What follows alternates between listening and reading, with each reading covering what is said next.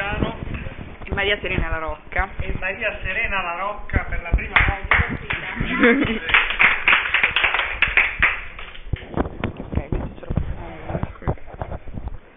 Sei un genio. Questa è l'unica volta che te lo dico, quindi tutto registrato. Allora, questa è l'unica, la prima e l'ultima volta che ti dico che sei un genio. Che gli dico che è un genio. Quindi.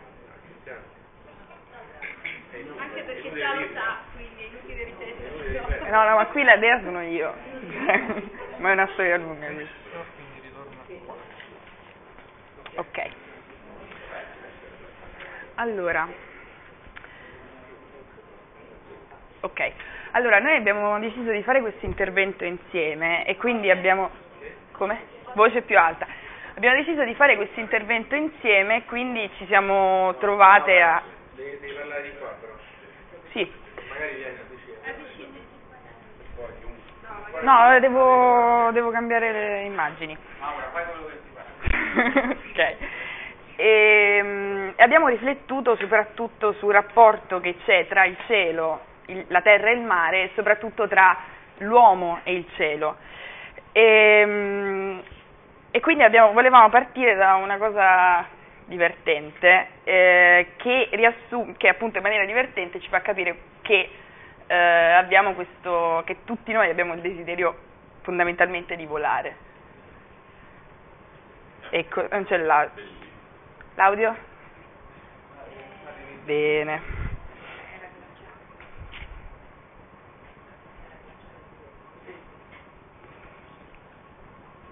No, no, qui al massimo. Dunque, allora, cosa dovrei fare? Tira indietro l'albero e sparami nello stagno. Non so se... Beh, se non ti senti all'altezza lo chiediamo a Ellie. No, no, no, no, posso farlo, posso farlo. Sì, sì, sì, sì, sì, andiamo, andiamo. È una cosa che hai già fatto. Ah, solo un milione di volte. Di più, di più, di più. Perfetto. Vado! Sì, posso volare! I believe I can fly!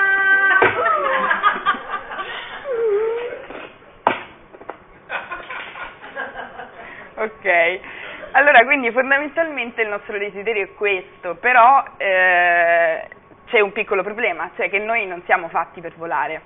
Eh, non, abbiamo, non, non siamo degli uccelli, non abbiamo le ali ehm, e quindi è proprio un problema, una difficoltà strutturale. Ehm, ci è venuta in mente a questo punto questa canzone di Battiato, non so tra l'altro se abbiamo neanche il tempo di ascoltarla, forse è il caso di lasciar perdere, che è proprio... gli- Volete ascoltare? Oh, allora ascoltiamo. Non si, non si legge però.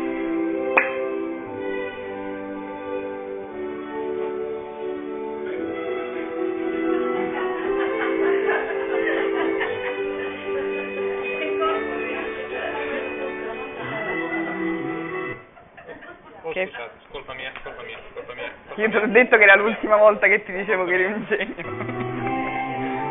Dovrò ingrandire la... Eh no, però devi tornare lì al programma.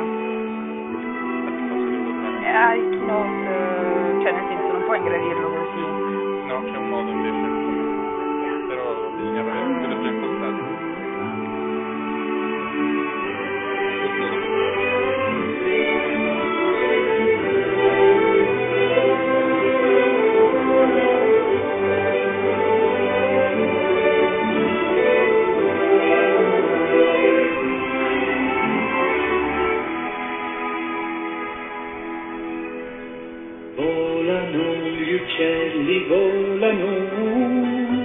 nello spazio tra le nuvole, con le regole assegnate a questa parte di universo, al nostro sistema solare.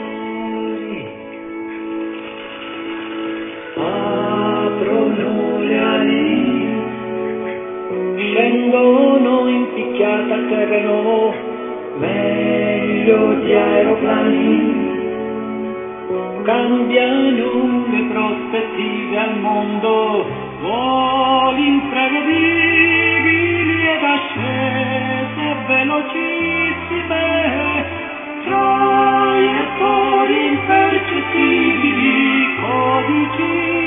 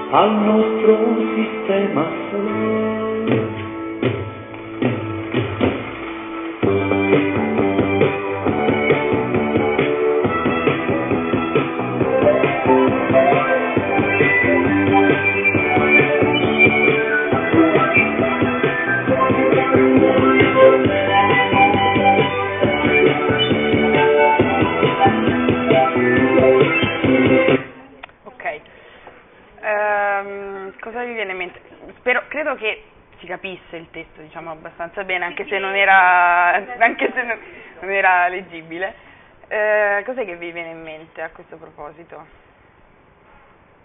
Cosa vi suggerisce?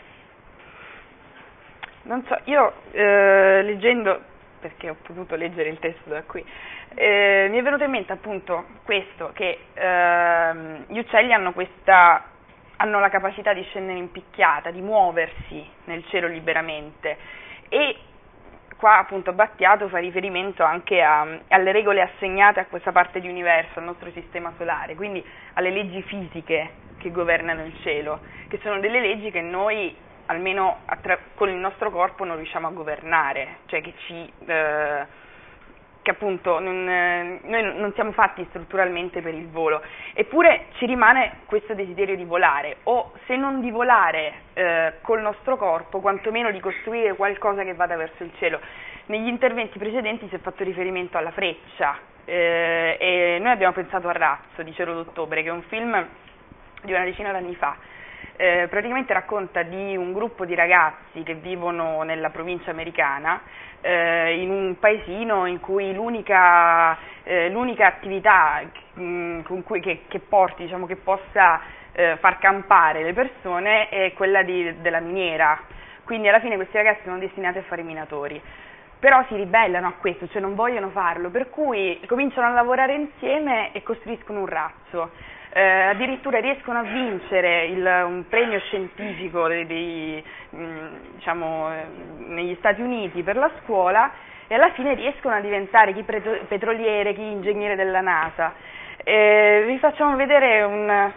Sì, uccelli, no? sì. Eh, solo, solo una cosa. A me mi sembra che in questa canzone Battiato col suo linguaggio neurotico ehm, continui a sottolineare questo fatto delle regole, delle traiettorie, il sistema solare. Cioè perché lui lo sottolinea in questo modo così ossessivo? Perché mh, in questa canzone la- il concetto di libertà coincide col concetto di necessità, cioè eh, cosa che, non- che per l'uomo è un qualcosa di difficile da accettare e di vivere, cioè eh, l'uccello vola, plana seguendo delle regole, seguendo un istinto, seguendo qualcosa di insito, migra, non sta scegliendo, esprime la sua libertà, esplode nel massimo di una necessità, all'interno del massimo di una necessità naturale, mentre, mentre l'uomo interpreta, cioè, capito? lo voglio Sì, però se il fatto che comunque per quanto l'uomo possa essere libero di scegliere, non può volare, cioè nel senso deve fare i conti con la propria corpora- corporeità e con le regole fisiche. Vuol dire possedere il cielo, potersi muovere liberamente nel cielo, che però è una cosa che, cioè, secondo me lì si capisce tra l'altro la differenza tra un uccello e una persona, che quindi ha, cioè nel senso noi come esseri umani, persone umane, eh, abbiamo un'incapacità sostanzialmente di volare col nostro corpo, però eh, abbiamo anche questo desiderio. Quindi qual è nostro, la nostra relazione con il cielo? Cioè anche fondamentalmente parte, è problematico. Cioè, um,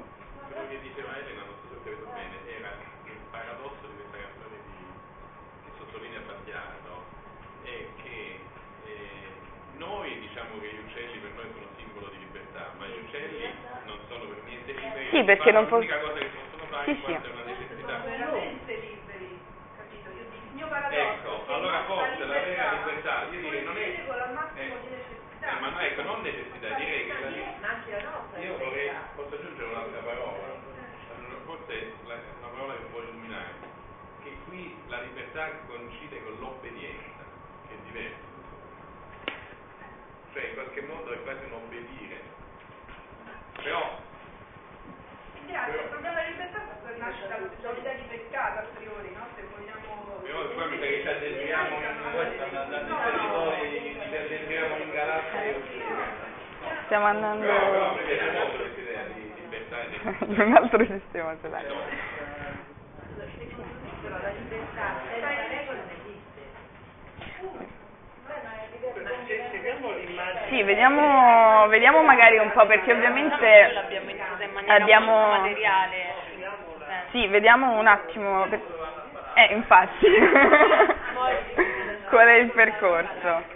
No, appunto, per quello, ovviamente sì. Eh, qual è questo percorso? Meno male, perché comunque, secondo me c'è anche, come dire, il nostro rapporto col cielo, così come il nostro rapporto con la terra e col mare, non può essere quello che ha qualsiasi altro organismo vivente, secondo me. Cioè, comunque, vabbè, comunque lo vediamo. Intanto facciamo vedere questo breve filmato. Sì, in inglese vabbè, però si capisce. Cioè, più che altro la cosa fondamentale sono le immagini.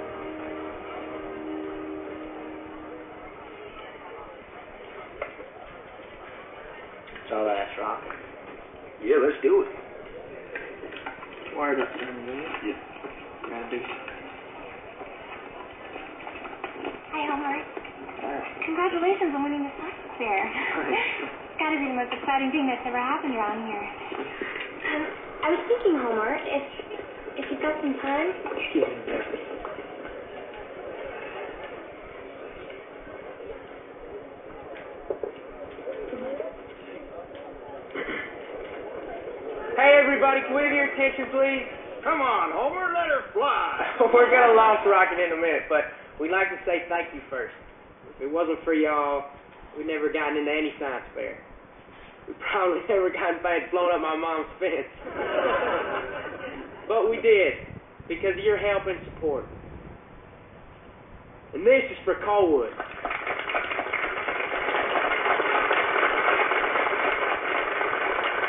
There are a few people who believed in us even before we did. We'd like to dedicate this rocket to them. To Ike Bukowski. And Mr. Boland, who helped us so much. To the person who first inspired us. Our teacher, Miss Riley. And finally, I'd like to dedicate this rocket to my mom and to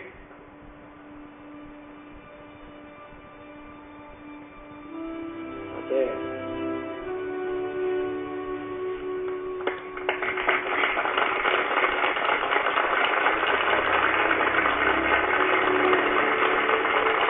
padre che ovviamente all'inizio non voleva che il figlio facesse tutto questo. che- You know, it won't fly unless somebody pushes the button.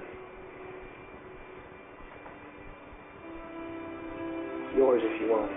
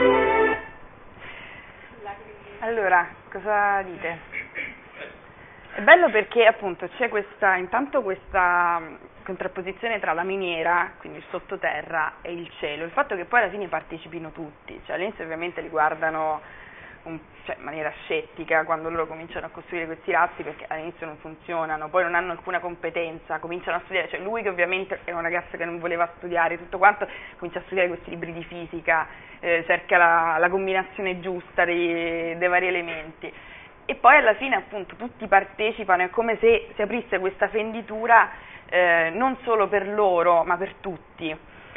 Però noi non volevamo tanto soffermarci su questo, anche perché sono delle cose che sono già state dette negli interventi precedenti, quanto sulla, eh, sul fallimento del volo. E quindi andiamo sì, a un classico. Parte,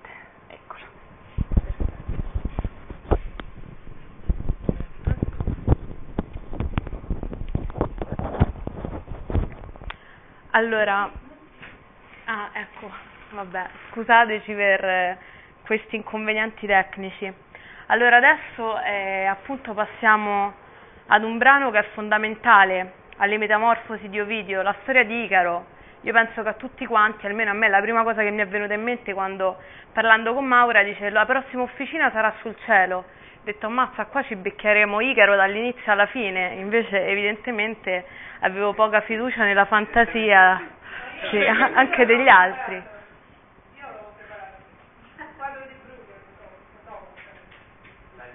Va benissimo. Allora niente, noi ci occuperemo un attimino del, dove, da dove nasce Icaro, cioè questo desiderio di volo, questo desiderio dell'uomo di superare se stesso, perché in fondo noi questo abbiamo pensato ragionando sul cielo, cioè il cielo è qualcosa che qualcosa in cui l'uomo non può andare, non, non, può essere un ambiente, come fa a essere l'ambiente dell'uomo il cielo? Non lo è, però serve il cielo per capire che cos'è l'uomo, serve il cielo per capire che cos'è la terra, se no non acquistiamo senso.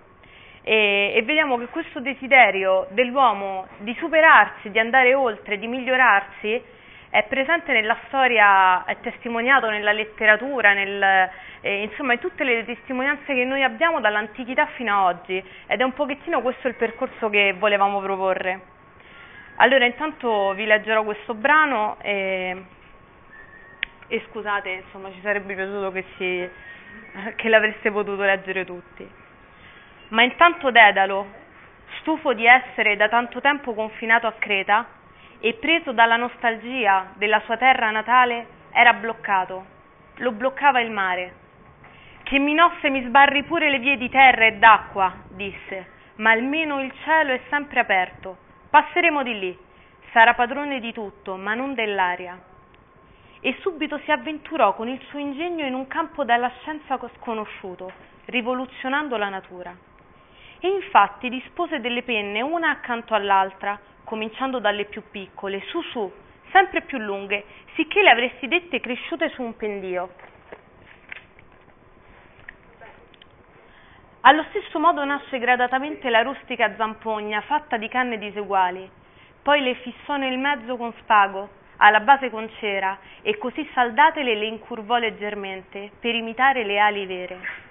Icaro, il suo figlioletto, gli girava intorno, e senza sospettare di toccar cose che gli sarebbero state fatali, con volto raggiante, ora acchiappava le piume che il vento birichino faceva svolazzare.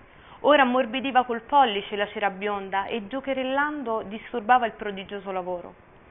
Quando ebbe dato all'opera l'ultima mano, l'artefice passò di persona a librarsi su un paio di, ali, di queste ali e battendole rimase sospeso per aria.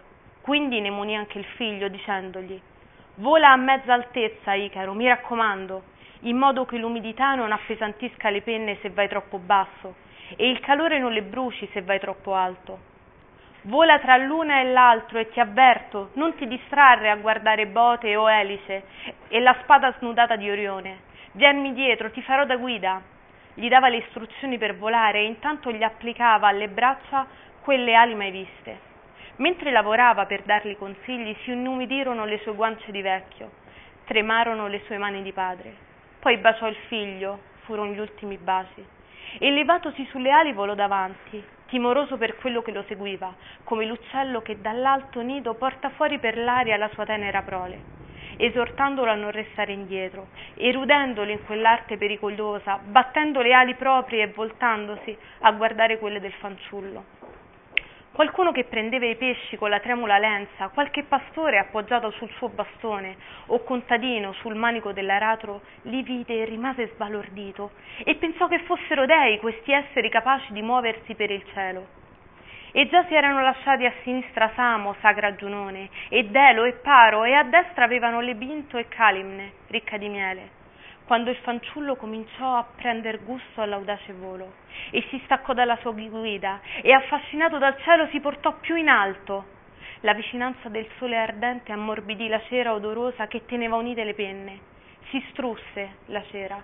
Lui agitò le braccia, rimasta nude, e non avendo con che remigare non si sostenne più in aria e invocando il padre precipitò a capofitto e il suo urlo si spense nelle acque azzurre che da lui presero il nome. Allora, eh, questa forse è la testimonianza letteraria più famosa di Icaro, quella che ci rimanda Ovidio. E vediamo come in questo testo, per quanto antico, per quanto diverso, in un periodo totalmente diverso dal nostro, tornano le stesse cose torna Dedalo, l'ingegnere, l'inventore, l'artefice, colui che unisce l'arte e la tecnica, colui che è in grado di costruire una cosa, perché noi con le nostre forze non siamo in grado di andare al cielo, ma lui può costruire un, uno strumento, una macchina, qualcosa che può portare l'uomo nel cielo. E vediamo come per far questo deve rinnovare la natura, ci dice Ovidio. Eh, deve, sì, naturamque novat, cioè la deve rinnovare, deve fare nuova sfruttando le leggi della fisica, sfruttando le conoscenze della natura, la deve rinnovare per rendere l'uomo capace di qualcosa di cui è impossibile. E vediamo come, come questo desiderio di cielo, questa cupido cieli, eh, è pericolosa per l'uomo. Eh, in un commento che leggevo a questo brano diceva che in realtà eh, nel momento in cui Icaro si accorge di, di provare piacere per il volo è tra la vita e la morte, perché lui potrebbe scegliere se goderne o se morirne e lui fa una scelta, va verso il cielo, è preso e tratto. Allora una cosa interessante che mi interessava farvi notare, solo questo e poi passiamo avanti, è come questo elemento cambia, cioè la Cupido Celi, che tanto è stata ripresa da tanta retorica, da tanta letteratura anche contemporanea novecentesca, in realtà cambia, cioè non era quello che voleva dire Ovidio, non era Icaro non provava questo desiderio, questa hubris quasi offensiva nei confronti di un qualche dio. C'è mm, Apollodoro che in un commento, riportando questa storia, usa una parola che in realtà è, ora io non ho studiato greco, spero di non pronunciarla male, è psicagonia. Praticamente è, eh, era l'azione che faceva Hermes quando portava quando traeva eh, le persone nel regno dei morti, per cui in realtà era un inganno, era qualcosa che lui non si andava a ricercare, questo desiderio di superare e superare.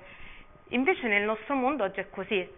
Eh, questa tensione ad andare verso l'infinito ed oltre è qualcosa che noi andiamo ricercando costantemente, questo questo desiderio di sfida che non c'era in Icaro, in realtà vediamo adesso andando avanti che diventa fondante nella nostra concezione di quella che è stata la storia di Icaro oggi, per cui anche adesso tentiamo, rileg- tentiamo di rileggerla eh, affibbiando praticamente a Icaro un sentimento che lui in realtà non aveva.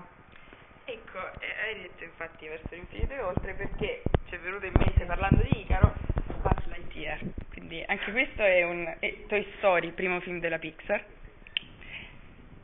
questo è un video. È un tributo. Questo è un corto Pixar, mi sa. Che ho fatto?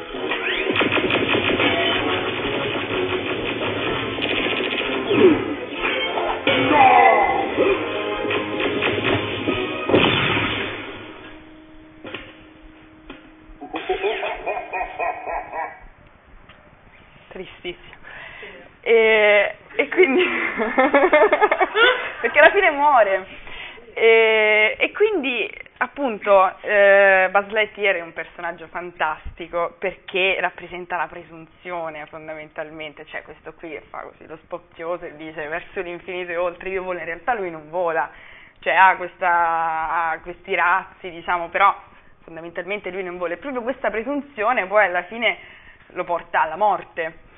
E, e questo si collega, perché come vedete siamo un po' divisi tipi di contributi, eh, ci porta a, a una, cioè, come dire, uno direbbe che legame c'è tra Toy Story e la poesia classica. Sì. Sì. E invece c'è un legame. Almeno speriamo.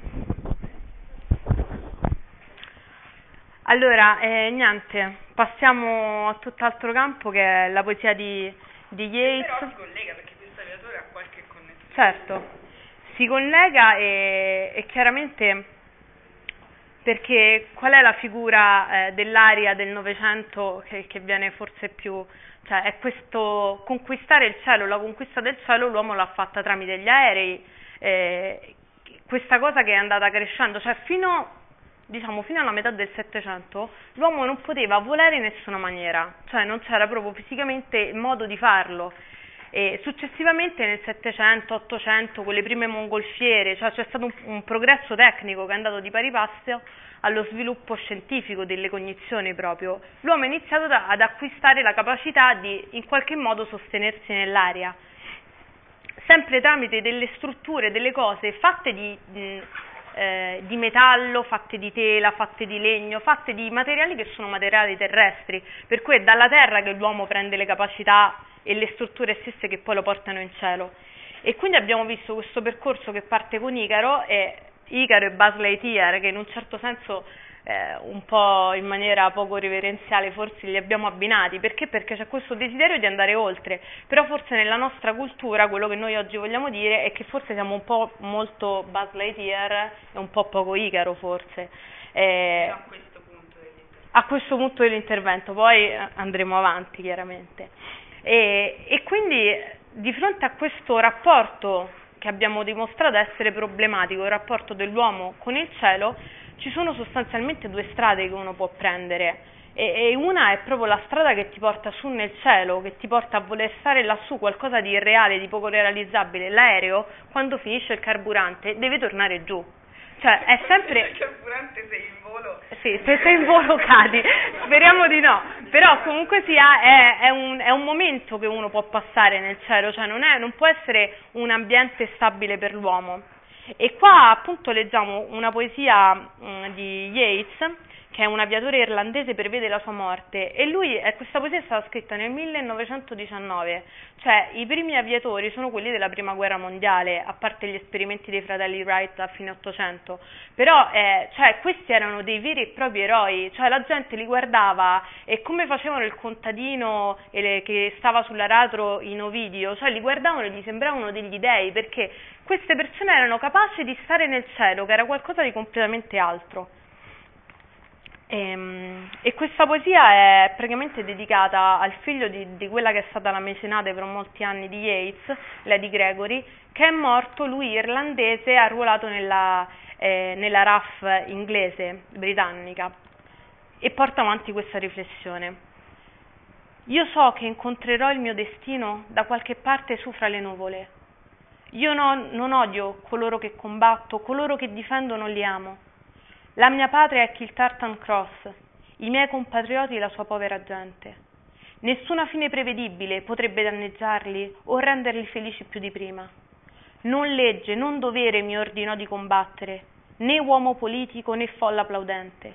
Un impulso di gioia solitario portò a questo tumulto fra le nuvole. Soppesai tutto, rammentai ogni cosa. Gli anni a venire mi parvero spreco di fiato, uno spreco di fiato gli anni addietro, confrontati a questa vita, questa morte.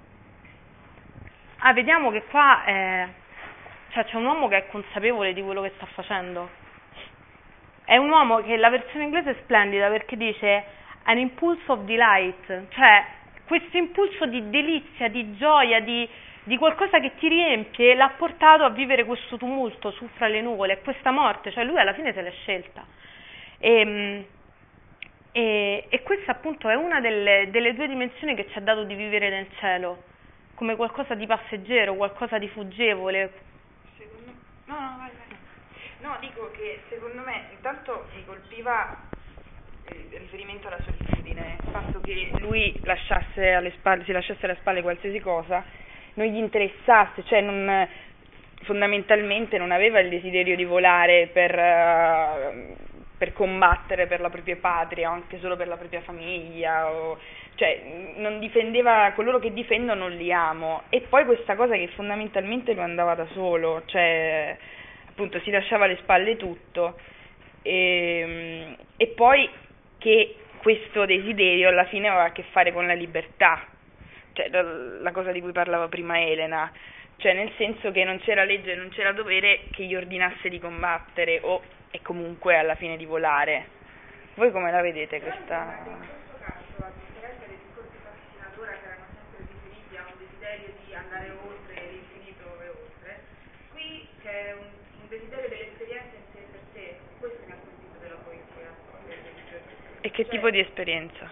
L'esperienza eh, del volo, del, che dà una gioia del, del momento, che però non è un desiderio di andare oltre le proprie capacità, è il desiderio di vivere quel momento che è infinito poi alla fine, perché non c'è più niente prima, non ci sarà più niente dopo. Non voglio dimostrare niente a nessuno in qualche modo, non voglio far progredire il mondo, che è anche poi un progresso in se stesso quello di volare, però il desiderio di questo aviatore non è quello di fare qualcosa per gli altri o per se stesso o per il mondo, è di vivere quell'esperienza, mentre fino adesso questi discorsi erano sempre di superamento di qualcosa o di comunque ragionamento, di andare in profondità, di... Però alla fine lui dice, cioè, è un annientamento, un'autodistruzione. Come, non lo so, forse vince da un certo punto di vista, perché è un'esperienza finita, però quell'esperienza è tutto. No, in realtà per una parola non per me, ma c'è un racconto di Valerio De Felice, mm. che è lui, che parla di questa esperienza Possiamo incunearlo, e sono due paginette, mi sembra che... Sì, anche. Sì, sì. Allora, Valerio che io ha ti vinto con questo racconto un premio, come si chiama il premio? Il mio cielo. Il mio cielo, era un premio letterario sul cielo. Eh? Sì, e, e anche il titolo del, del premio? Sì, è quello del libro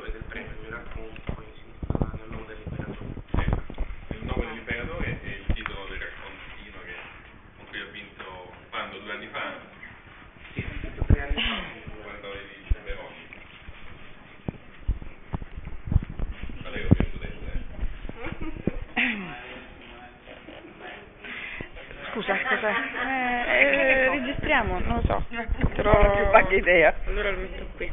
Co- Queste cose sono troppo piccole per i miei, la mia età. Conservo di mio padre scarsa memoria, purtroppo. Era un commerciante in una delle più frequentate strade di Tokyo. Tuttavia, spirito libero e indipendente, aveva sempre preferito la campagna alla triste città. Così era solito condurmi spesso fuori dalla capitale per ammirare la verde natura rigogliosa, i sentieri isolati, l'aria pura, il cielo non più oscurato dal fumo delle ciminiere. Il cielo, appunto.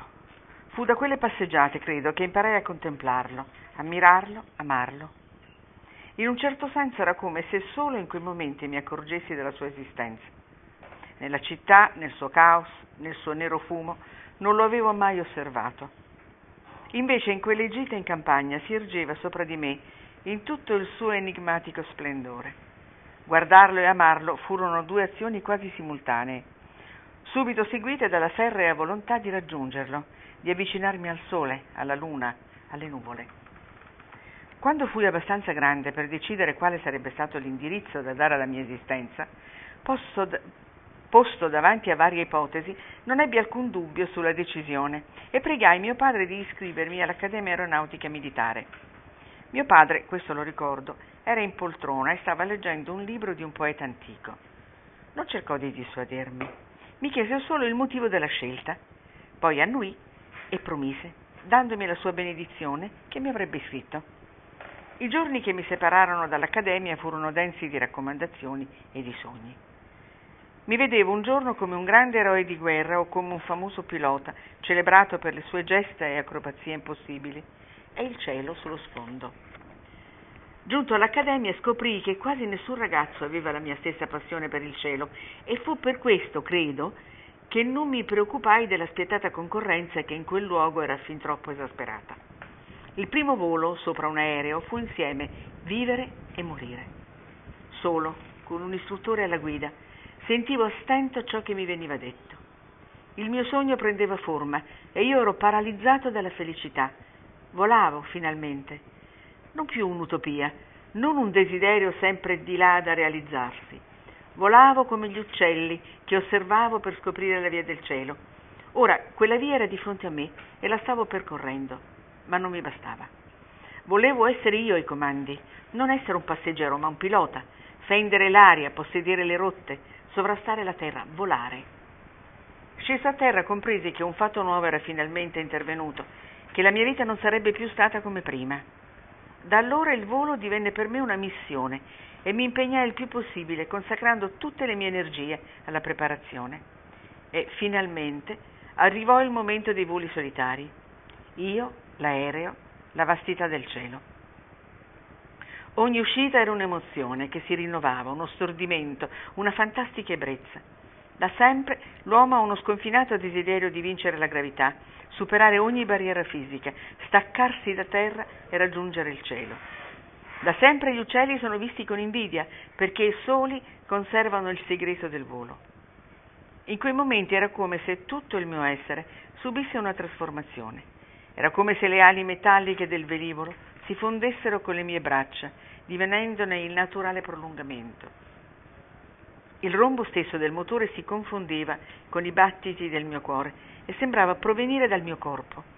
Di colpo mi ritrovavo proiettato nei cieli, a guardare in basso, verso una terra per me sempre più sconosciuta e in tutti i sensi distante. Il resto è presto detto. In breve tempo divenni un bravo pilota e già vedevo realizzato il mio sogno di consacrare tutta la mia vita al volo quando iniziò la guerra. Mi fu spiegato che le battaglie non si vincevano con i virtuosismi, le acrobazie o le romantiche considerazioni sul cielo. Il volo era solo un altro mezzo per vincere, un'arma da sfruttare contro il nemico.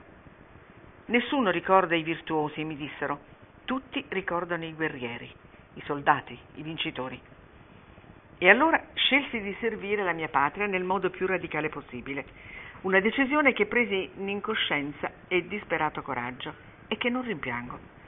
Tuttavia da quel momento il cielo per me ha assunto un nuovo e forse crudele significato. Lo avevo amato, accarezzato e coltivato come un sogno di felicità. Era la mia stessa esistenza e l'unico modo in cui reputavo di poter vivere degnamente. Ma al destino non manca il senso dell'ironia e ora con la guerra sarà il modo in cui andrò incontro alla morte. Non rinego le mie scelte. Ho avuto ciò che volevo, ho raggiunto il cielo, l'ho amato. Ora aspetto solo un giorno d'essere chiamato. Poi il rito della vestizione e sarà il mio ultimo volo contro una nave nemica. E brucerò con gioia la mia giovane vita nel nome dell'imperatore, del mio paese e dei miei sogni.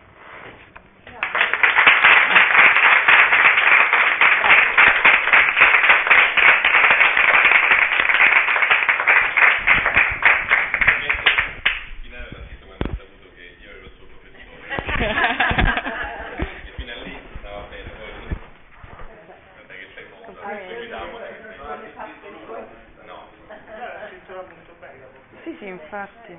Complimenti. Cosa... Che vi viene in mente? Che vi viene in mente? No, mi è sembrato... Sì, ma infatti È lo spazio. Sì, sì, assolutamente. Ma eh. Infatti, cosa... Cioè, dopo aver letto questa poesia, vi racconto. Come? Eh, Sembra fatto apposta, infatti. Che vi viene in mente? Come? Eh, sono parlare E infatti lui, cioè lui, cosa, a te cosa viene in mente? Cioè, dato che questa non la conoscevi tra l'altro. non la conoscevo e forse è stata una fortuna che non la conoscessi, nel senso che ho approcciato l'argomento senza timori reverenziali. Forse se l'avessi conosciuta non l'avrei evitata. No, mm, però dico, cioè proprio l'idea. Ma ehm, venendo qui mi è stato chiesto se mi piacesse volare. E io forse in maniera un po' troppo secca ho detto no, mi piace scrivere. Quindi E non è la stessa cosa? è un modo di volare. Volare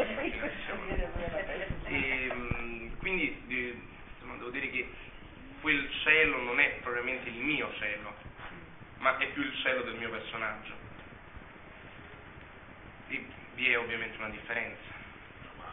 Mm, però eh, però eh, diciamo che il mio, il mio tentativo era quello di ehm, affrontare l'argomento cielo da un altro punto di vista. Noi, come si è spesso detto, il cielo lo vediamo ehm, come qualcosa di estremamente positivo, di libero, eh, e anche il protagonista del racconto in un primo momento, forse anche alla fine, dentro di sé lui diciamo, lo considera come eh, un elemento di libertà, un simbolo di libertà. E infatti lì io mi chiederei, cioè noi cosa possiamo fare nel cielo? Cioè qual è il nostro... A questo punto mi colpiva tra l'altro il fatto che Lightyear muore per questa sua presunzione di, d'onnipotenza. Eh, l'aviatore va- prevede la sua morte, va incontro alla morte perché sarà l'unico momento di vita vera della sua vita. Qui si parla del confine tra vivere e morire, il fatto che lui si sentisse vivo quando, perché si sentiva al confine tra la vita e la morte e poi alla fine si rende conto che in realtà il cielo è cambiato, diventa un ambiente diverso per lui e lì troverà la morte prima o poi perché diventa l'ambiente dove si fa la guerra. E quindi mi chiedevo questo, cioè, che poi tra l'altro è fondamentalmente cioè, rientra nel percorso a cui avevamo pensato. Cioè, dato che comunque è un ambiente problematico per noi, cosa possiamo, sì, cosa possiamo fare nel cielo? Cioè, Però questo è... Nel cielo o del Perché è la- qui siamo appunto un nodo, o uno snodo o un nodo della questione, perché il cielo eh, diventa, ci sono due atteggiamenti, cioè, gli uomini si dividono in due. Cioè, sono due Ah, più o meno siamo lì. Cioè, si divide, allora il cielo può- eh, è il luogo, può essere il luogo della presunzione, dell'orgoglio, o diciamo con un termine greco che è più giusto, iubris, della tracotanza, diciamo, no? del folle volo dell'Ulisse d'Altezza. E il, ah, cioè, di fronte al cielo, eh, secondo me, questa è la mia posizione, dunque dichiaro da quale parte sto. Il cielo è qualcosa che va accolto, quindi ha una, ha una dimensione radicale di dono, tutto ciò che appartiene al cielo. Perché eh, è, allora, di fronte all'inarrivabile la- le percezioni sono due, le possibilità sono due, o il vano tentativo di possesso e di dominio, quindi ehm, Icaro per dire, è una figura per me odiosa, cioè eh, o al contrario la percezione che, c'è qual- che esiste nella tua vita qualcosa che ti supera che tu puoi solo accogliere infatti, o rifiutare, però non puoi dominare. Allora nel momento in cui tu ti comporti, lanci il freccetto al cielo, eh, sembra di fare un gesto eroico, no? cioè dell'uomo che si spinge contro il cielo e con eh, orgoglio e con eh, eh, si spinge e si protende alla conquista al dominio o alla conoscenza se vogliamo. Ecco, tutto questo atteggiamento che a noi sembra eroico è in realtà ridicolo. Ridicolo perché eh, pone l'uomo al centro, al centro della sua vita, al centro di se stesso. Però scusa, perché Eh, sì, no, finisco là. E mentre d'altra parte il, il rispetto del cielo, il cielo come, come luogo non della iubris, ma del, del rispetto e, della- e dell'accoglienza, o se volete anche dell'incombenza, paradossalmente, cioè significa che tu ti rendi conto che non hai, come dire, che non hai il totale, completo dominio e possesso della tua esistenza e quindi l'umiltà, se vogliamo, questa virtù poco nominabile oggi, no? l'umiltà nel riconoscere che c'è qualcosa che può illuminare o incombere sulla tua vita e col quale, con il quale tu ti devi confrontare senza però, cioè dimenticandoti che tu puoi dominare quella situazione, possederla o qualche modo è esattamente quello che stavamo per dire. Esattamente. No, no, ma figuriamoci. Eh, No, volevo, non so se questo va fuori strada, però se non ci fosse questa tentativo, questo tentativo di dominare tutto ciò che è oltre di noi ed è evidentemente oltre di noi, non ci sarebbe l'uomo, cioè non ci saremmo noi ora. non- se, se qualche pazzo non avesse tentato di volare suicidandosi, non potremmo andare il problema è quello, il problema è il suicidio, il problema è fondamentalmente, secondo me, il dimenticarsi della terra, cioè noi siamo terrestri, perché dobbiamo, perché eh, intuire cosa c'è nel cielo deve per forza escludere la nostra vita sulla terra e nel mare?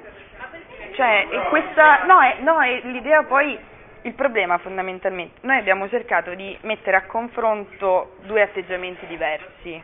No, no, vabbè, vai, no. ok, no, no. Vabbè, no, solo questa.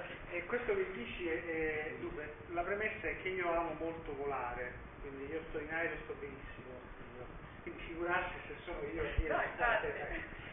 Però una cosa è il- l'abitare il cielo, perché per me volare è abitare, non è sfidare il cielo, è abitare il cielo. Quindi Però quello è un stabilire- traguardo raggiunto da chi ha cercato di Ah, abitarlo. assolutamente, e quindi chiaramente la casa, per esempio la natura, tu eh, costruisci la tua casetta in montagna eh, facendo di spazio, ma non perché vuoi distruggere la natura o la vuoi dominare, perché la vuoi abitare, cioè facendo in modo che la, la umanizzi in qualche modo. Allora, eh, l'aereo, per quanto possa sembrare, per me la tecnologia è spirituale, spiritualità. quindi questo è l'altro mio assunto. Quindi la- l'aereo è un modo per abitare il cielo.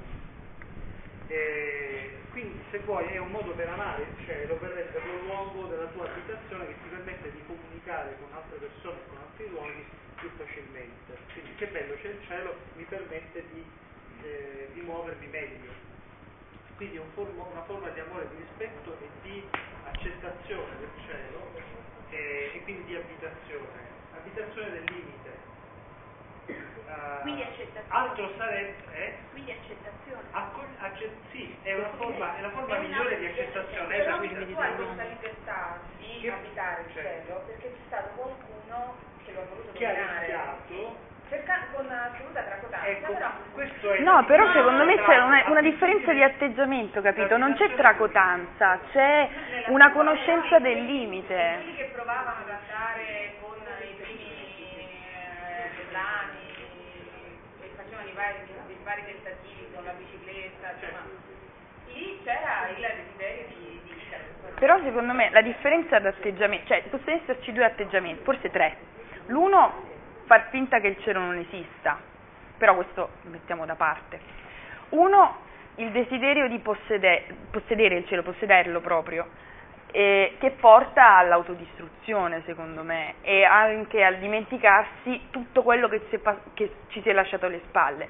E poi c'è invece il, dire, il desiderio di capire quale può essere la nostra relazione col cielo, che non è tracotanza, non è eh, desiderio di possesso, ma è più che altro un'intuizione che noi possiamo avere, una conoscenza di quelli che sono i nostri limiti. Allora, il discorso di Emilia secondo me è fondamentale nei riguardi dell'uomo. Lei dice se non ci fosse stato qualcuno che ha accolto una sfida che va oltre anche forse la propria finitezza, evidentemente certi, certi traguardi non sarebbero raggiunti. E forse questo atteggiamento è insito nel cielo. Sì, ma sicuramente. questo io vedo, cioè quello che dice lei è vero nel senso che è sano, è, è talmente sano che questo, questo tipo di urgenza che uno ha va al di là dei pensieri che possiamo avere ora come tracotanza o capito, il fatto di mettere da parte se stessi. Che è quello che Però succede in cielo d'ottobre fondamentalmente nel di- film. C'è una dimensione, un, un esempio dall'altro. Scusami, Però- quello d'ottobre è esattamente un esempio positivo. Ma perché loro cercano più che altro questa- questo spazio, però non è, un, non è Buzz Lightyear. Contro tutte le regole, se non mi ricordo male il film, l'ho visto proprio tempo fa, però stanno andando contro tutte le regole naturali di quella comunità. Tanto è vero che eh, il padre viene licenziato addirittura, ti vengono fatti dei problemi sul lavoro a causa di questi esperimenti del figlio e per questo poi c'è anche, oltre a problemi caratteriali, ehm, quel momento finale così intenso. Se quei ragazzi non avessero cercato di andare oltre le regole naturali di quella comunità, non sarebbero diventate le persone che sono. Però c'è sempre un limite, capito? di dire sempre, "Ah, non essere così ehm, orgoglioso, così... eh, No, ma infatti non è, cioè nel senso io non voglio poi dire, cioè tipo accontentiamoci, non cerchiamo, anzi, perché fondament- cioè, sarebbe eh, come, di- come dire non abbiamo alcuna relazione col cielo, è una cosa assolutamente altra da noi, per cui facciamo finta che non esista, non è questo. Il problema secondo me è cercare di capire quale relazione possiamo avere. Cioè, e quindi per quello può esserci un atteggiamento eh, presuntuoso e invece un atteggiamento che è diverso, che è quello dei ragazzi di Cielo d'Ottobre, secondo me. Cioè il problema della presunzione, io penso, cioè noi gli, gli esempi che abbiamo visto fino ad ora, come l'aviatore, come Icaro, sostanzialmente finisce in un fallimento, perché un conto è voler, eh, cioè il limite, come dicevi tu prima, cioè il limite imposto, quel limite che è buono, con cui è buono, cioè il limite non deve essere preso come sta là e io che faccio, mi giro e faccio finta di niente, è un confronto che ognuno di noi ha con i propri limiti, con i limiti di quello che lo circonda, con i limiti imposti dalle altre relazioni, dalla comunità in cui si vive, da tante cose, per cui il confronto con il limite è sempre buono, però c'è un punto oltre il quale questo confronto, questo voler superare ti uccide. Io penso che la differenza sia proprio quella tra Ceri d'Ottobre e Italo. Ceri d'Ottobre sono riusciti. Cioè, a, hanno vinto la loro battaglia. Ma di... non, non è il risultato no, il eh, problema, eh, cioè non è eh, eh, solo... Io li, li, li vedo uguali. Perché noi stiamo parlando di cielo. Allora, cioè, è chiaro che bisogna avere nei confronti della vita un atteggiamento aggressivo, se volete di sfida, eh, voglio dire, sarei, sono il primo paladino di questa cosa. Qui però non stiamo parlando, stiamo parlando di cielo, quindi ci stiamo proiettando in un ambito, in un ambito che è metaforico evidentemente, cioè quindi eh, stiamo parlando di ciò che è specchio di una sorta di, là, no? quindi non è la sfida delle regole all'interno di una comunità, bacchettona, non stiamo parlando di questo, stiamo parlando di molto di più, stiamo parlando di una metafora del rapporto col limite, diciamo, della nostra umanità. Allora, posto ciò, gli atteggiamenti sono o la presunzione, per cui tu alla fine non, è che ti confronti con il limite, perché c'è un confronto amorevole con il limite, ma lo, lo, lo vuoi negare e poi diventi piccolo, questo è, cioè, eh, altro è invece l'abitazione. Quindi questa, c'è, c'è una differenza profonda, qui non sono le regole normali del vivere e la, la cosa se, se traslata in un altro ambito, per dire, no? e, nel momento che non è, non è la sfida l'unico, la, sono, c'è un modo diverso di vedere la sfida rispetto a quello della, della visione puramente dialettica dell'altro come, come luogo di dominio e di conquista, c'è un modo amorevole di viverlo, a cui non siamo abituati. Io però non vedo questa differenza tra la metafora del cielo visto come insomma poi parliamo di Albilano lo so però come No, no, ma stiamo facendo un discorso... la Cioè, metafora del cielo per me eh, se parliamo di appunto il cielo metaforico è anche la, ehm, la- le regole della comunità che, che bloccano il tuo essere.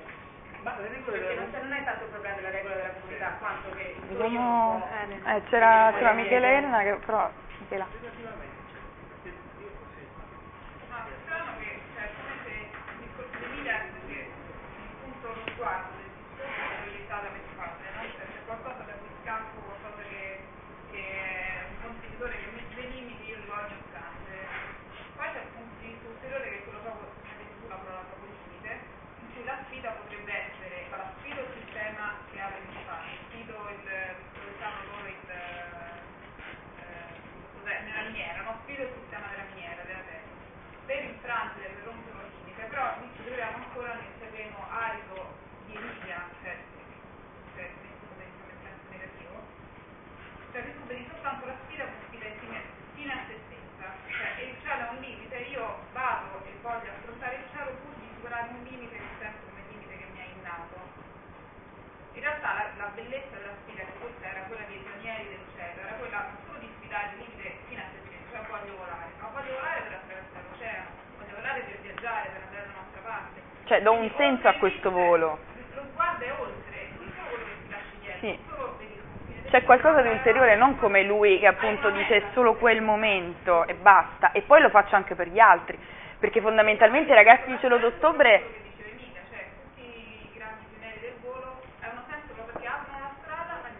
E infatti è questo, cioè la differenza fondamentalmente è che l'aviatore non ama le persone che difende, pur difendendole. E i ragazzi invece, i ragazzi così come appunto gli aviatori o comunque chi è riuscito a, a creare gli aerei, questa ingegneria civile, ah, cioè, che appunto non è solo quella militare, alla fine ha fatto un servizio per tutti. Quindi, cioè, come appunto in quella, in quella scena di Cielo d'Ottobre, alla fine conqui- cioè, eh, il fatto che loro riescano a, a far volare questo razzo non è una conquista solo per loro, ma per tutta la comunità, perché poi anche, eh, diciamo, fa capire che si può- ci si può migliorare. Però appunto la differenza è questa, se loro fanno qualcosa, hanno una relazione col cielo che eh, implica anche il rispetto delle regole, perché loro devono anche studiarle queste regole, devono anche capire come fare, perché all'inizio non riescono a far volare questi razzi. E poi il rispetto anche di- della loro vita nella terra e quindi anche di tutti gli altri. Il fatto che all'inizio appunto si rompa questo legame tra il padre e il figlio, alla fine si ricomponga perché anche il padre capisce che appunto mh, diciamo eh, che ci si può migliorare, si può superare un limite, però c'è appunto questa differenza. No, io volevo dire che, che mm, quel povero, poveraccio di Dedalo, che alla fine è l'unico che poi riesce a volare, non capisco perché poi l'accento viene posto soltanto sul figlio, ma insomma eccessivo questo eccesso. In realtà perché, perché l'esperienza di Dedalo era quella di uscire, volare per uscire, scappare dal, dalla cilindro. Però la fuga è sempre un fallimento. Cioè, eh, sì, eh, capito, eh, nel senso... Era di fronte a un'esperienza concreta rispetto a cui Dedalo riesce ad accettare le regole, a cogliere, come diceva Antonio, le regole del cielo tramite questa accoglienza, accoglienza di queste regole vola. Quindi Dedalo riesce a volare. È proprio in questo la differenza di cui parlavamo. Cioè Dedalo accetta queste regole, le segue e arriva sano e salvo e vola. Icaro le, le ignora, supera, le, le- supera. Il padre glielo dice vola in medio limite, no? Cioè proprio vola per la... non, non prendersi cura degli eccessi, non superare queste regole che sono quelle all'interno delle quali tu puoi volare, come gli uccelli nelle regole del sistema solare. Era quello il collegamento, no? Rimanere in questa via perché è in questa via che uno ha la possibilità di agire. Anche perché... Non è il volo in sé, ma è il problema del Sì. cielo come, come momento, come ambiente Certo. che per determinate caratteristiche, proprio di falsità, di mancanza di oggetti, è un luogo ambiguo, pericoloso, in cui questo ego si può espandere.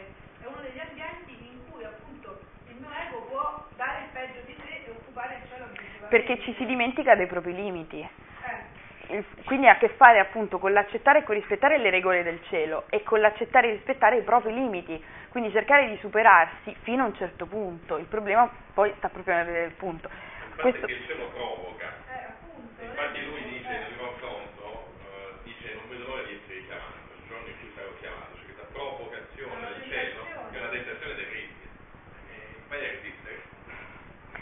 E allora a questo punto... Eh, sì.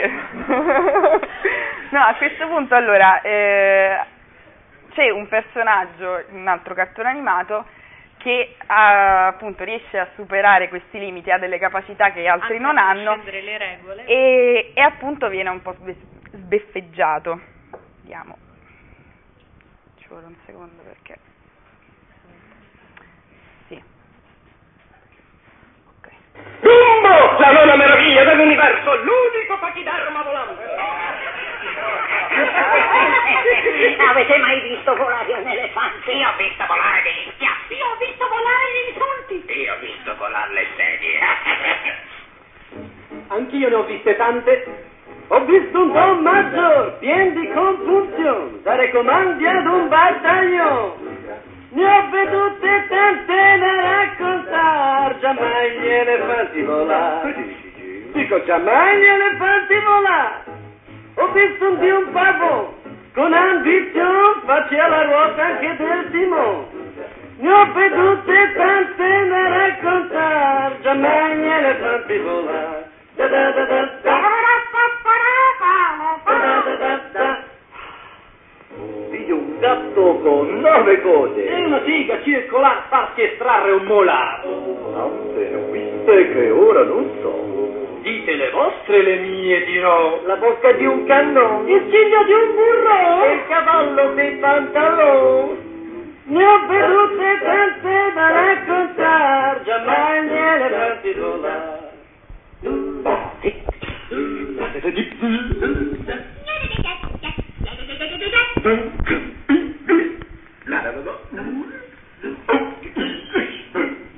Ne ho vedute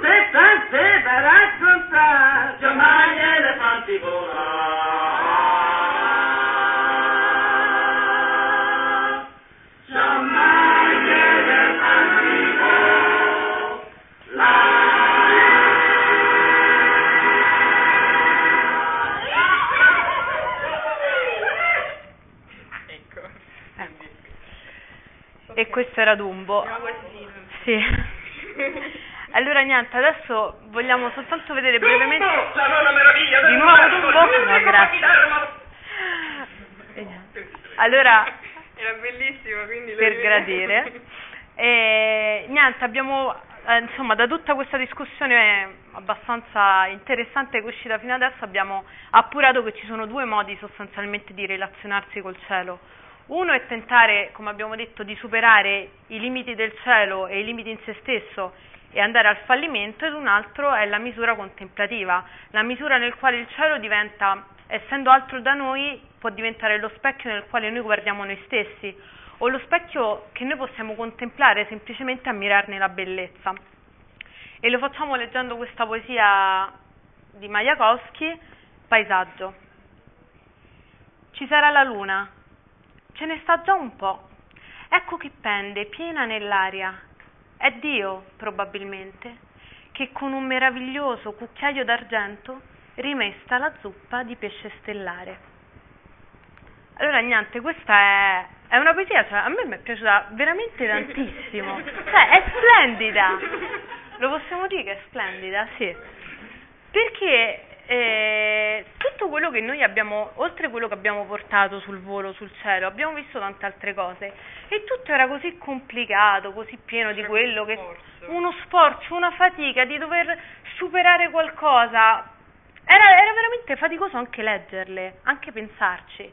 E qua Majakowski ti mette davanti ad una cosa bellissima, cioè la meraviglia di non dover fare niente, niente, cioè proprio il massimo godimento con il minimo sforzo. Tu alzi gli occhi, guardi il cielo e vedi quanto è bello, veramente come un dono, come diceva Antonio prima, cioè la dimensione in cui il, il cielo è totalmente altro da noi e ci si dona tutto intero ed è infinito secondo la nostra concezione, cioè noi oggi sappiamo che il cielo, non, non, siamo come gli antichi che pensiamo che il cielo era questa calotta che aveva una fine oltre il quale c'era qualcos'altro, noi sappiamo che c'è questa atmosfera, che poi c'è lo spazio, che lo spazio pare essere senza fine, cioè è qualcosa che ci sovrasta veramente, cioè se uno dovesse pensarsi, fermarsi a pensare il peso di tutto quello che c'è sopra di noi, ma come si fa? È infinito, non è possibile, perché è qualcosa che trascende l'uomo, allora con qualcosa che ci trascende, che va oltre, oltre di noi e però ci aiuta a darci un senso, perché noi dentro di noi abbiamo anche questo,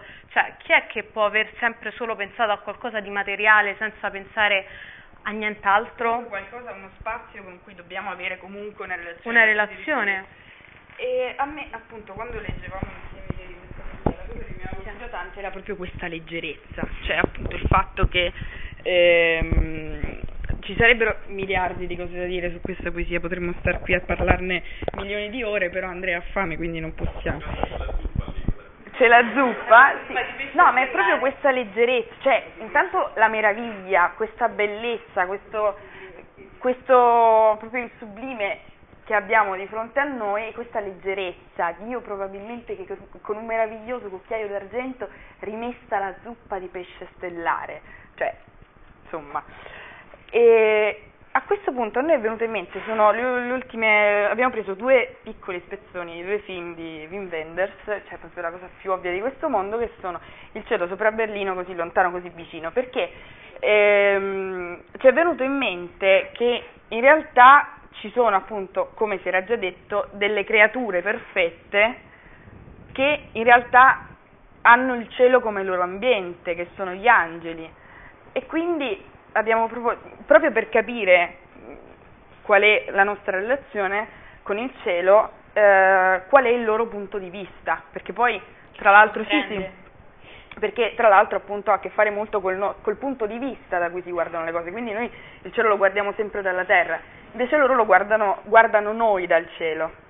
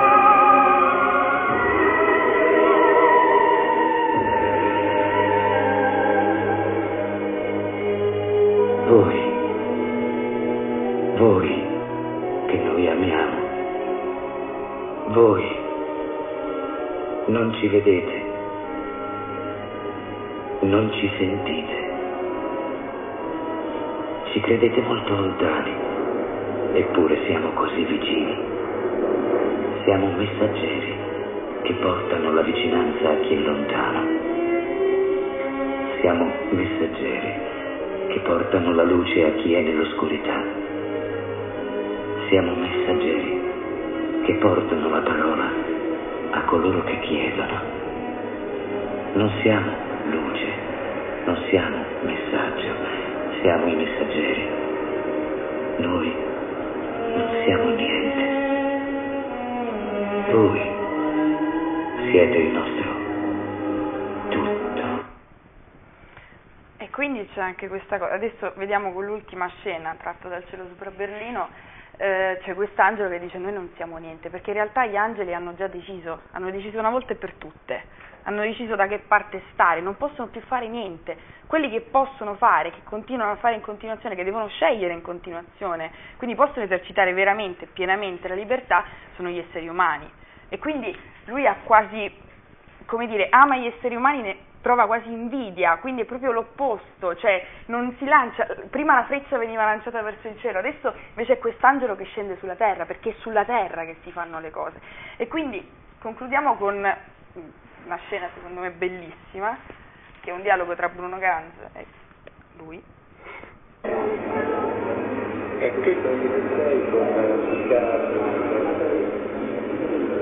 sei con velocità circa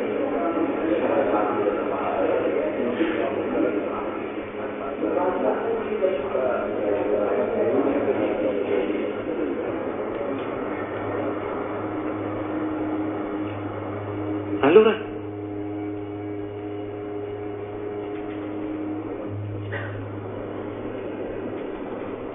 Levata del sole 7,22, calata del sole 16,28, levata della luna 19,4, livello dell'acqua della Afer e della Sprea.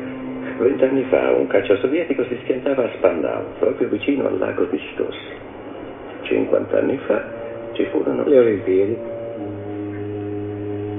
200 anni fa Nicolas François Blanchard sorvolò la città in aerostat. L'hanno fatto di recente anche i Fuggiaschi. E oggi? In via Lilienthal c'era uno che camminava sempre più lento e poi si è messo a guardare al di sopra delle sue spalle, nel vuoto. All'ufficio postale 44 uno che oggi vuol farla finita ha attaccato francobolli speciali sulle sue lettere da vivo, uno sull'altro. E poi di fuori, nella Marianne Plaza, ha parlato inglese per la prima volta dai tempi di scuola con un soldato americano e anche correntemente. Plozense, un detenuto, prima di lanciarsi a testa bassa contro il muro, ha detto ecco ora. Alla fermata zoo del metro, l'impiegato, invece di dire il nome della stazione, improvvisamente ha gridato terra del fuoco. Bello. Sulle colline un vecchio leggeva l'Odissea a un bambino e il piccolo uditore smise di socchiudere gli occhi. E tu cos'hai da raccontare?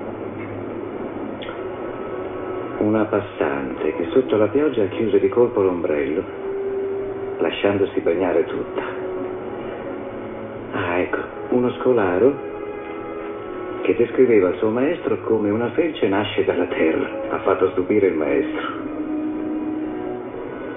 Una cieca che quando s'accorse di me si mise a tastare l'orologio. Sì, è magnifico vivere di solo spirito e giorno dopo giorno testimoniare alla gente per l'eternità soltanto ciò che è spirituale. Ma a volte la mia eterna esistenza spirituale mi pesa. E allora non vorrei più fluttuare così in eterno, vorrei sentire un peso dentro di me, che mi levi questa infinitezza, legandomi in qualche modo alla terra. A ogni passo, a ogni colpo di vento, vorrei poter dire ora, ora e ora, e non più da sempre, in eterno. Per esempio, non so, sedersi al tavolo da gioco ed essere salutato, anche solo con un cenno. Ogni volta che noi abbiamo fatto qualcosa era solo per finta. Ci siamo lustrati l'anca facendo la lotta di notte con uno di quelli, sempre per finta. E ancora per finta abbiamo preso un pesce. Per finta ci siamo seduti a un tavolo, abbiamo bevuto mangiato, per finta. Ci siamo fatti arrostire l'agnello e abbiamo chiesto il vino, per finta, sotto le tende nel deserto, solo per finta. Non che io voglia generare subito un bambino o piantare un albero, ma in fondo sarebbe già qualcosa ritornare a casa dopo un lungo giorno, dar da mangiare al gatto come Philip Marlowe, avere la febbre, le dita nere per aver letto il giornale. Non entusiasmarsi solo per lo spirito, ma finalmente anche per un pranzo. per la linea di una nuca, per un orecchio. Mentire. e spudoratamente.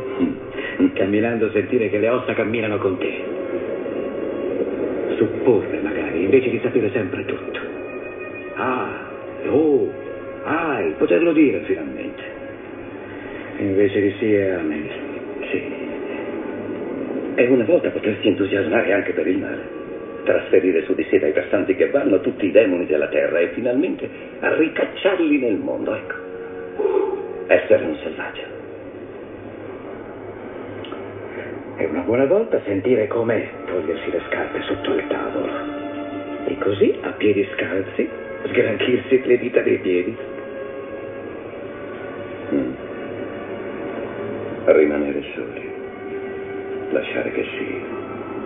Sia. Restare seri. Possiamo essere selvaggi solo se restiamo assolutamente seri.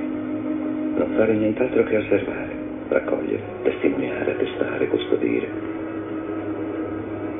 Restare spiriti. Ok, allora, ehm, come vedete appunto questi angeli hanno, si stupiscono delle cose che vedono sulla terra, le annotano addirittura, si stupiscono delle piccole cose che appunto sono cose quotidiane. E io mi sentirei, se avete ovviamente qualcosa da dire ditela, però eh, dato che tra l'altro è, abbastan- è molto tardi, che sostanzialmente secondo me vivere nella possibilità significa vivere comunicando con il cielo, vivere sulla terra, però in questa comunicazione e relazione continua con il cielo. L'uno non esclude l'altro, noi viviamo sul mare sulla terra, però abbiamo bisogno del cielo. Loro vivono esclusivamente nel cielo, sono delle creature perfette, però sentono la mancanza della possibilità. Loro non hanno possibilità, sono perfetti, hanno scelto una volta e per tutte, non possono più scegliere. Noi scegliamo continuamente, abbiamo questo peso continuo, ma è un peso che ci permette di, appunto, di comunicare, di, di rinuncia- è una rinuncia alla perfezione che però ci permette eh, come dire, di stupirci poi in continuazione, insomma è la nostra condizione, cioè si tratta appunto, accettare questo peso si tratta sostanzialmente, coincide sostanzialmente con l'accettare la nostra condizione. E quindi non significa né credere che il cielo sia qualcosa, arri- qualcosa da possedere né rinunciarci, far finta che non esiste, significa stabilire, secondo me, secondo noi, una relazione continua con il cielo e quindi una relazione che è la relazione che possiamo avere, niente di più sostanzialmente. E che quindi è un superamento del limite ma fino a un certo punto, perché noi siamo strutturalmente delle persone umane che hanno delle capacità, che hanno, diciamo, sono fonte di meraviglia ma che hanno dei limiti. Per concludere, in realtà poi questa cosa è una grande inclusione con quello che si è detto all'inizio, cioè questa visione qui, questa, questa visione che il tizio dà, che l'animo dà dell'eternità, era quella che io dicevo all'inizio, per me il cielo puro dà solo panico. Cioè questa non è l'eternità, sarebbe l'eternità cristiana, che invece è la perfezione del limite, cioè la perfezione in cui eh, il gesto della comunicazione non è eterno, eccetera, ma si fa carico di tutta l'esperienza terrestre, diciamo, cioè umana, reale, incarnata. La perfezione non è l'eternizzazione, quella, no, cioè così come dico il pensiero, no, è la valorizzazione di sé, un discorso anche ecco, vedremo, dobbiamo andare un po' di corsa. Però tutto quello che ha detto lui prima è quel, quel discorso che il cielo puro è panico, perché è eterno, immobile, stabile, terreno, muove, l'inferno perché l'assenza di movimento, l'assenza di, relazione, eh, dove invece al contrario il cielo è, eh, come dicevo, la finestra no? sulla, sulla, su quella che è la realtà, la concretezza. Quindi questo dialogo è esemplificativo, in realtà sta parlando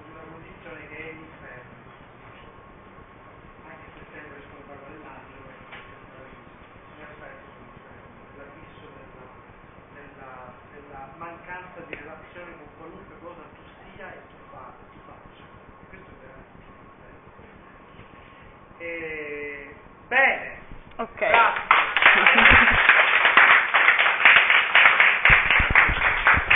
eh, adesso, eh,